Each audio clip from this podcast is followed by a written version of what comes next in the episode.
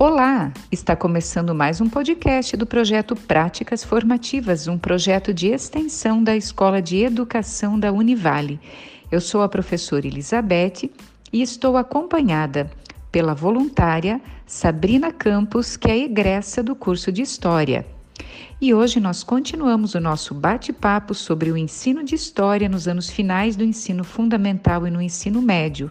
E a nossa entrevistada é a professora de História, Fabiola Falcone, que nesta segunda parte do podcast fala sobre a criação de um museu virtual afetivo com estudantes do ensino fundamental e ensino médio.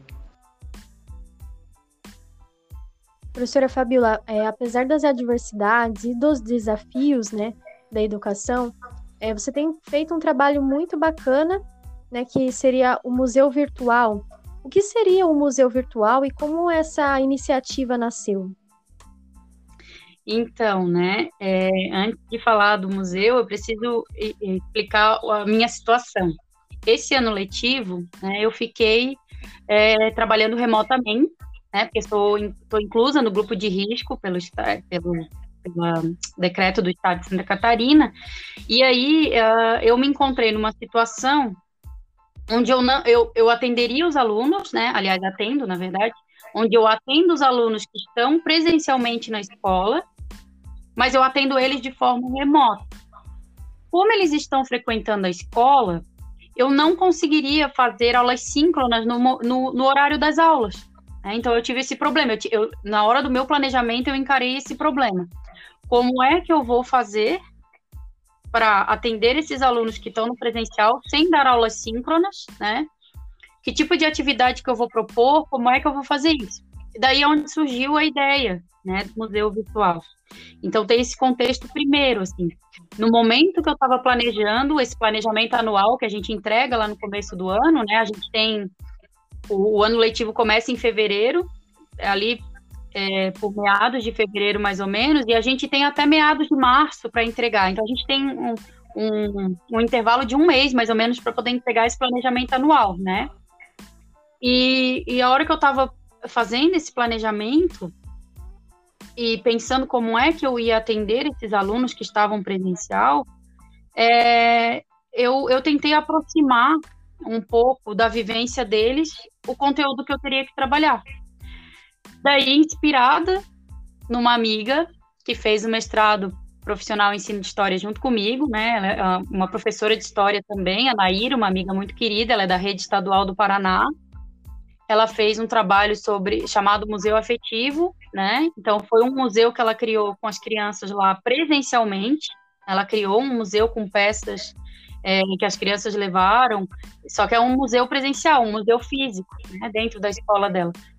Eu me inspirei no trabalho dela e pensei que talvez fosse possível e talvez envolvesse mais os alunos criar essa ideia de um museu virtual, já que não era possível criar um museu presencial também por conta da pandemia da Covid-19, né, porque ninguém ia poder visitar, mesmo que eu estivesse na escola, né, não ia poder ser aberto para visitação. Então, eu me inspirei e adaptei para um museu virtual. Daí eu fiz essa adaptação, né? Então eu planejei essas atividades a partir do conteúdo. A princípio, eu tinha proposto no meu planejamento com todas as séries. Então, eu tenho do sexto ano ao terceiro ano do ensino médio. Cada série...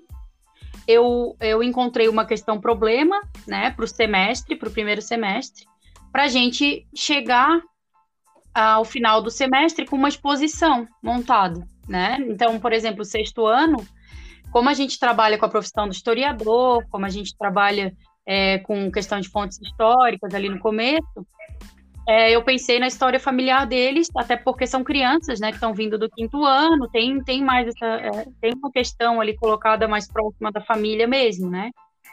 E para as outras séries eu fui pensando outras questões, problemas mais amplas, né, mais abrangentes. Então, o nono ano, por exemplo, seria a questão dos direitos humanos, o segundo ano, a questão da religiosidade, né, das religiões, o terceiro ano seria uma questão voltada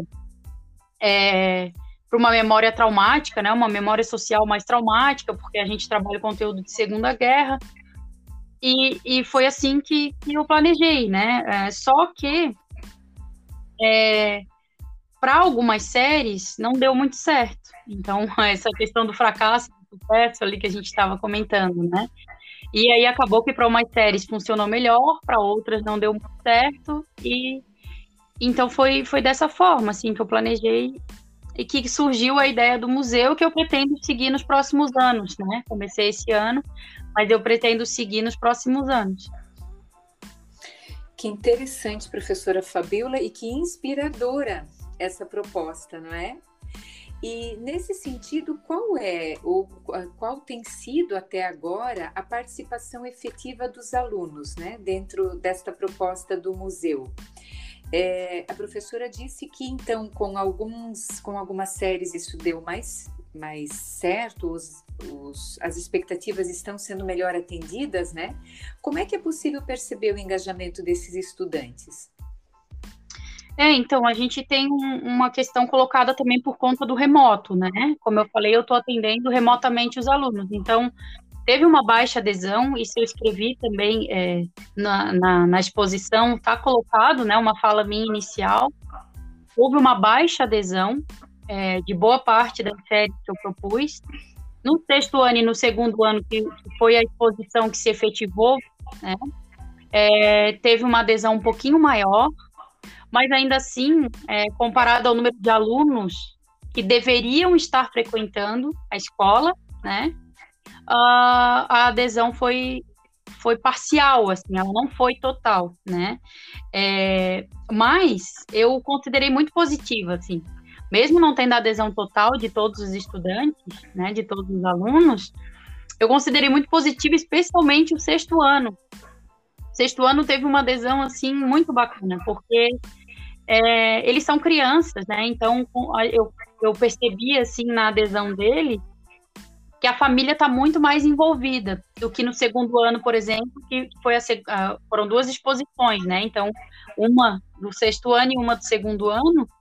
E o segundo ano eu percebo que os alunos participam mais sozinhos, assim. Eles não buscam muito o apoio da família. Isso se reflete nos relatos que eu recebi, né? Mas teve muitos alunos que não entregaram as atividades, né? Ou entregaram parcialmente, ou não compreenderam a proposta, né? Mas eu atribuo isso também ao distanciamento. Assim.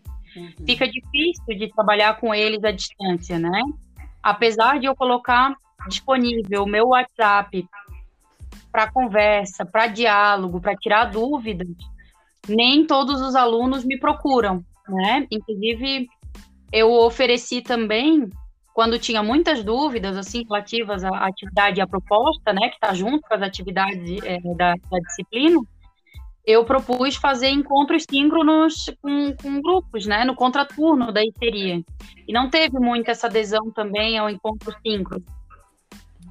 Mas, de qualquer forma, como eu falei, eu me senti muito feliz. Assim, eu acho que foi uma iniciativa que eu tive bacana. Eu concordo com a professora quando a professora disse que foi uma iniciativa feliz. Eu fiquei feliz com a adesão desses estudantes, mesmo que não sejam na totalidade da turma, né? Eu percebi que os que se engajaram, né? Os que compreenderam a proposta, se engajaram na atividade, que engajaram a família, de certa forma conseguiram cumprir com a proposta dentro da possibilidade que o remoto traz, né? E aí foram atrás mesmo, investigaram, né, conversaram com a família, perguntaram sobre objetos, me trouxeram respostas. E o interessante é que essa atividade, ela não foi feita assim, de uma única vez, né? Então não foi uma proposta condensada. A cada atividade que eu propunha, eu mandava, a gente estudava um pouquinho o conteúdo, e, ao mesmo tempo, a gente investigava esse objeto. Então, ela foi repartida em várias atividades ao longo do semestre. E aí, para sistematizar o conhecimento, né, que eles estavam buscando, esses relatos, as respostas que eles davam aos meus questionamentos, porque eu montei pequenos roteiros, né, de como fazer as coisas, eles registravam no que eu chamei de diário de pesquisa, que a gente criou também no início do semestre. Então, uma das atividades foi que eles criassem um diário de pesquisa para poder registrar tudo que era relativo a essa pesquisa do objeto. E aí, eles me mandavam as fotografias, né? Quem se engajou na atividade, quem conseguiu cumprir ela, me mandava via WhatsApp as fotografias e foi bem bacana, assim, acho que foi uma experiência bem legal mesmo. E ainda que teve, como eu disse, na totalidade da escola, uma baixa adesão por conta do remoto, tenho certeza disso, né? Que é por conta dessa situação à distância, mas ainda assim muito satisfatória. Foi muito legal, fiquei muito feliz assim, com o resultado, os pequenos resultados que teve, e por isso eu tomei a decisão de continuar fazendo anualmente esse projeto, que eu acho que vai se tornar um projeto maior e mais legal. Excelente, até porque uma vez que se percebe o produto, né, produto final, não final que ele vai terminar aqui, né, mas quando, por exemplo, abrimos o museu virtual, né, quando a gente acessa esse museu virtual lá no Instagram e visualiza o boné, por exemplo, tem um boné lá que um dos estudantes trouxe, né? Com a sua história, com o seu contexto, e a gente imagina que isto também vai estimular novas participações e reconfigurar o próprio projeto, né, para os próximos anos. Eu tenho certeza disso, né? E a ideia, assim, também, que eu até esqueci de mencionar, né, foi quebrar um pouco esse sentimento que a gente tem, né? Que a gente está tendo durante a pandemia. Então, está sendo solitário, assim, mesmo as crianças indo para a escola, eu sinto que está sendo solitário, sabe? O processo de ensino-aprendizagem está sendo difícil para elas também, mesmo o retorno do ambiente escolar. Então, eu acho que trabalhar a partir dos seus objetos, né? Acredito eu que trouxe um pouquinho assim, de alegria para esse processo que está sendo tão complicado e tão complexo, não só para as crianças, para nós, professores, também, né? Então, me trouxe uma alegria, assim, olhar os objetos, o boné. Teve uma menina que mandou a casa, né? A foto da casa, eu achei interessantíssima, assim, a percepção que eles têm em relação aos objetos e que a família tem também, né? Alguns que foram os objetos religiosos, um colar, né? Então, tudo isso, ele não é só um objeto que reflete o que a gente tem vivido em sociedade, mas ele é um objeto também que reflete sentimentos, né? Que reflete possibilidades de escolha desse estudante. Eu fiquei pensando, assim, como que ele dialogou em casa para chegar nesse objeto, ou como que ele refletiu para chegar nesse objeto, né? Isso que é a parte mais interessante, assim, do processo. Perfeito. E quantas histórias ele acabou conhecendo, né? Quanto sobre o presente e o passado da sua própria família, essa estudante tem oportunidade de conhecer a partir dessa atividade. Professora, quais seriam os resultados que você, como professora de história, já está percebendo que estão sendo alcançados a partir desta iniciativa? O principal, assim, que eu percebi, né, como eu cheguei a mencionar, a participação da família na busca desse objeto e não só no buscar um objeto familiar, né, mas buscar um objeto que reflita a história da família, né, porque ele não é um objeto qualquer, é um objeto permeado de sentimento e de um sentimento e de uma percepção histórica, né, então, assim, teve isso como resultado, o pensar histórico a partir da sua família. E aí depois, nas discussões feitas em outras atividades, a gente ampliando essa discussão para a sociedade, né? Partindo desse objeto, mas ampliando ele para as questões sociais que a gente vivencia. Eu acho que esse resultado, assim, esse resultado foi de imediato que eu consegui perceber. Aí eu percebi também, que eu considero como um resultado, né, do processo, uma dificuldade em algumas famílias e algumas crianças, daí eu estou colocando como família, pensando que a família está participando desse processo, algumas dificuldades em compreender e encontrar um objeto histórico, compreender o que é um objeto histórico, né? E encontrar esse objeto que reflita a história da família. Que eu tive várias respostas, né? Isso foi muito interessante. Num começo, assim, pelo menos, não foram respostas, na verdade, foram mais perguntas, né? Professora, qual objeto que eu vou mandar? Como se eu tivesse que determinar quais são os objetos, né, que refletem a história da família. Então, acho que no processo, os alunos entenderam que não sou eu quem determino, né? Assim, a função deles naquele momento era a função de pesquisador. Então, eu tentei fazer isso também, que eles entendessem, e esse foi um dos resultados também, eles compreenderem qual é a função de alguém que pesquisa algo, né? Ainda que eles estivessem pesquisando algo muito pessoal. É o estudante, enquanto pesquisador, que vai escolher um objeto que tem valor para sua família e vai pesquisar ele, né? Fazendo esse contraponto com uma história que não seja só a história pessoal da família, né? Depois a gente foi ampliando, como eu falei. E um outro resultado, assim, pensando historicamente, né? O que é possível de perceber através das escolhas, através das respostas, das atividades, é essa mudança nas relações familiares, né? A gente tem uma mudança nas relações familiares atuais, a gente tem uma mudança na percepção geracional, né, de geração, e até mesmo uma mudança numa percepção do que, assim, não sei se seria uma mudança, mas é possível de perceber através das respostas uma percepção do que é a história, né? Ou de qual é a história que é importante, o que seria essa história a longo prazo, né? Eu percebi, assim, através de algumas